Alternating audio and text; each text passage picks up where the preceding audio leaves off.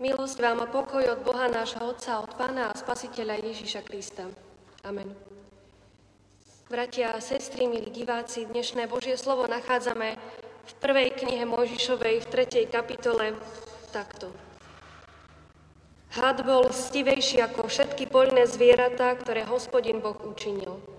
Ten povedal žene, či naozaj riekol Boh, nesmiete jesť zo žiadneho rajského stromu, Žena odpovedala hadovi, z ovocia rajských stromov smieme jesť, ale o ovoci stromu, ktorý je v strede raja, riekol Boh, nejedzte z neho, ani sa ho nedotknite, aby ste nezomreli. Had však povedal žene, vôbec nezomriete, ale Boh vie, že v ten deň, keď budete z neho jesť, otvoria sa vám oči a budete ako Boh.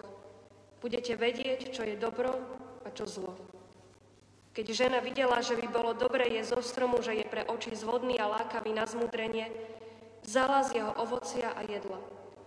Potom dala aj svojmu mužovi, ktorý bol s ňou, aj on jedol.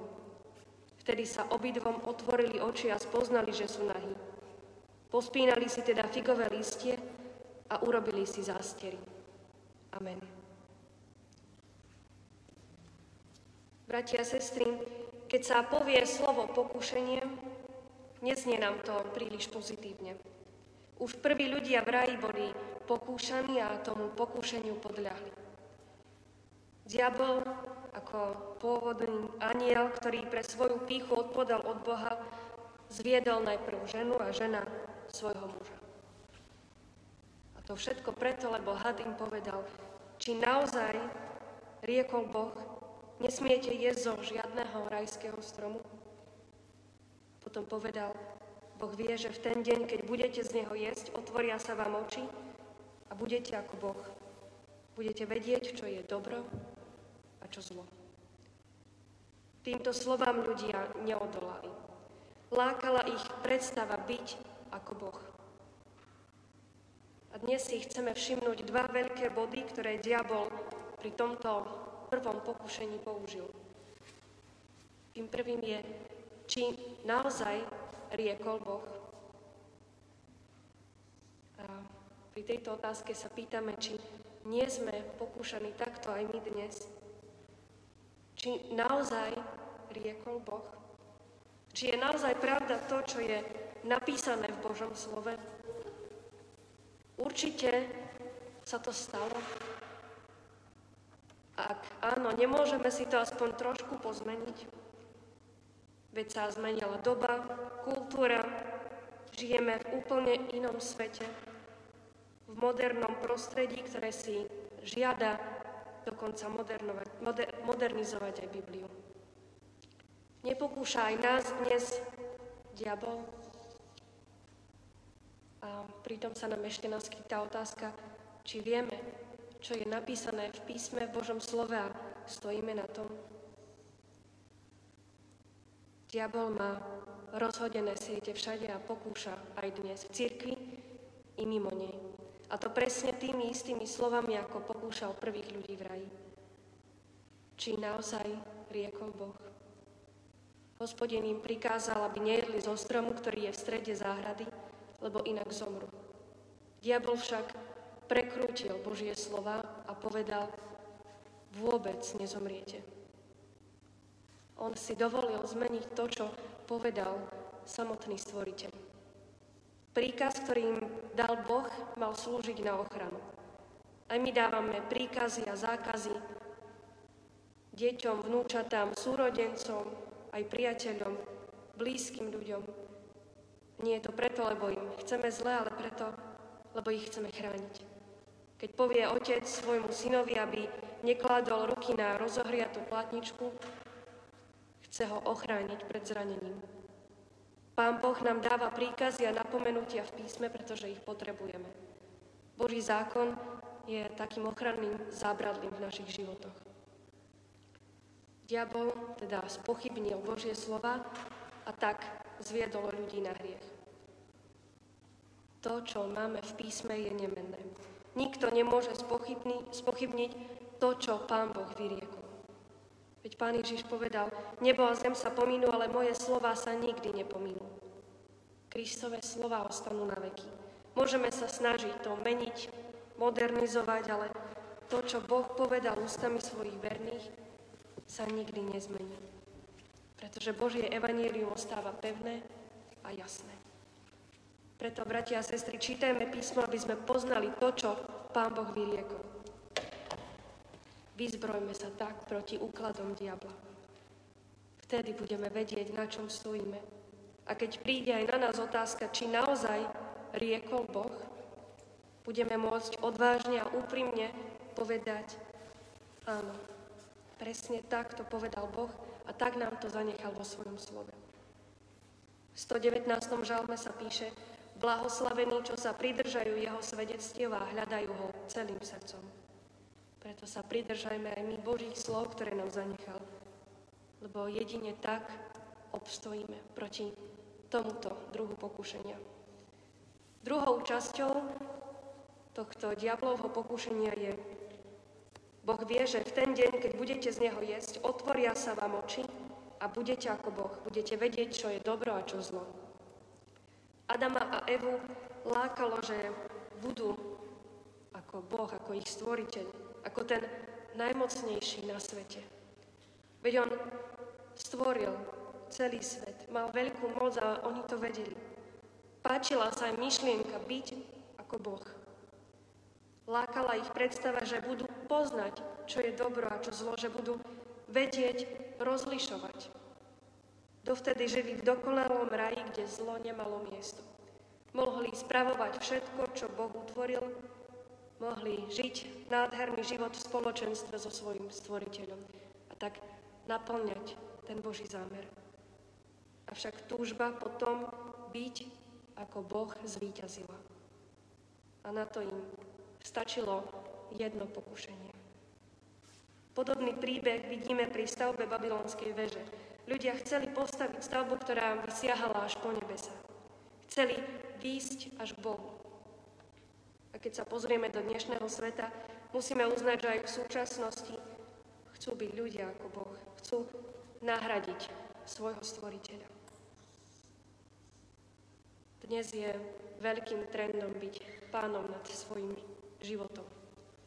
Nechceme zlyhať, sme hrdí na seba, snažíme sa prejavovať ako tí silní, bezchybní a dokonalí ľudia. Svoj život si chceme riadiť sami. Stále viac sa z nás stávajú nezávislé osoby, ktoré majú veriť len v seba a svoje schopnosti. Tak sa nám to často dostáva do uší z médií. Máme veriť v seba a v to, čo dokážeme. Napríklad Snahy o presadenie eutanázie sa dostávajú stále na povrch. V niektorých krajinách sú už uzákonené a ľudia môžu rozhodnúť, kedy zomru. Niekde si ľudia môžu dokonca vybrať pohlavie. Snažíme sa rozhodovať takmer o všetkom.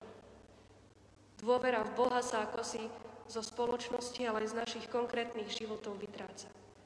Takých príkladov by sme mohli povedať niekoľko aj z našich osobných životov.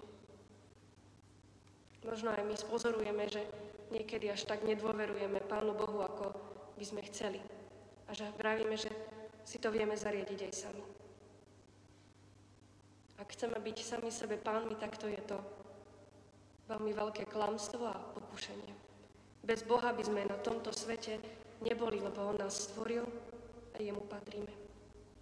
A preto nikto z nás nie je pánom nad svojim životom, ale jediným pánom nad nami, nad týmto svetom i nad našimi konkrétnymi životmi je Pán Boh. Bez Krista by sme nemohli byť ani znovu zrodenými ľuďmi, ktorí raz vstúpia do Jeho kráľovstva a budú žiť na veky. Preto my máme ďakovať za to, že On je našim pánom, že On toto v nás spôsobil. Hospodin od nás očakáva pokoru a podriadenosť Jeho vôli. V živote sa máme snažiť podávať tie najlepšie výkony, vždy sa pýtať na Božú vôľu.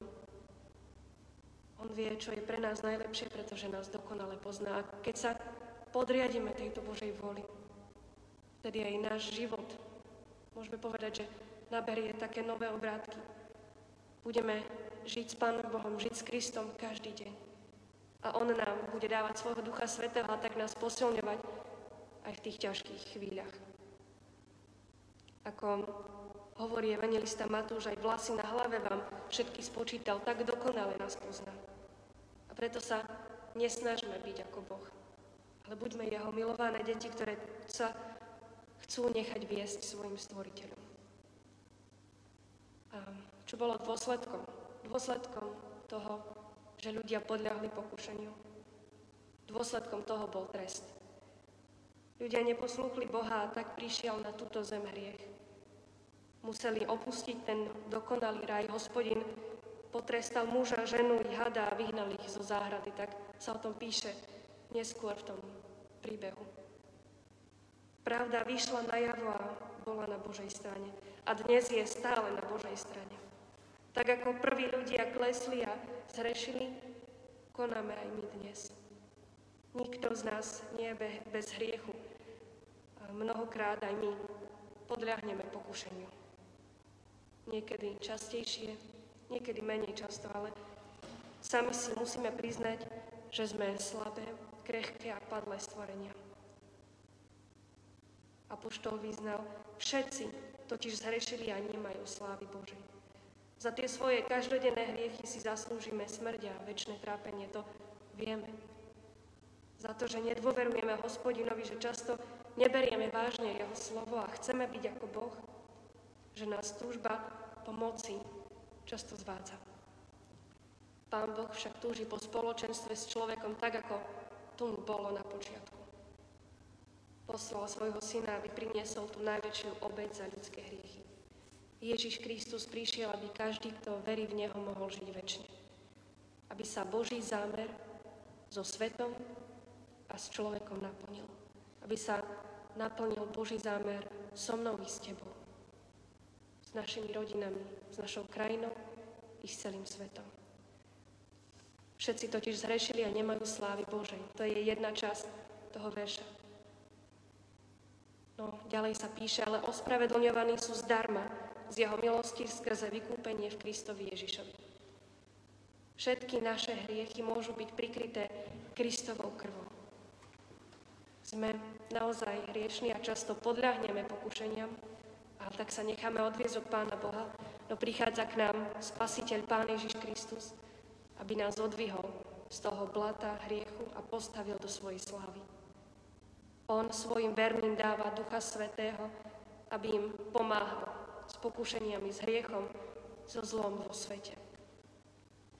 Preto, bratia a sestry, premáhajme s jeho pomocou pokušenia, ktorých je v našom živote tak veľmi veľa.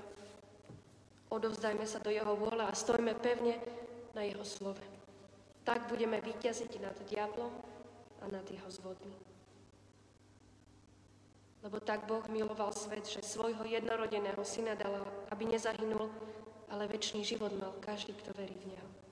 Každý, kto v Neho verí, raz zakúsi spoločenstvo so svojim stvoriteľom v dokonalom nebeskom kráľovstve. Amen.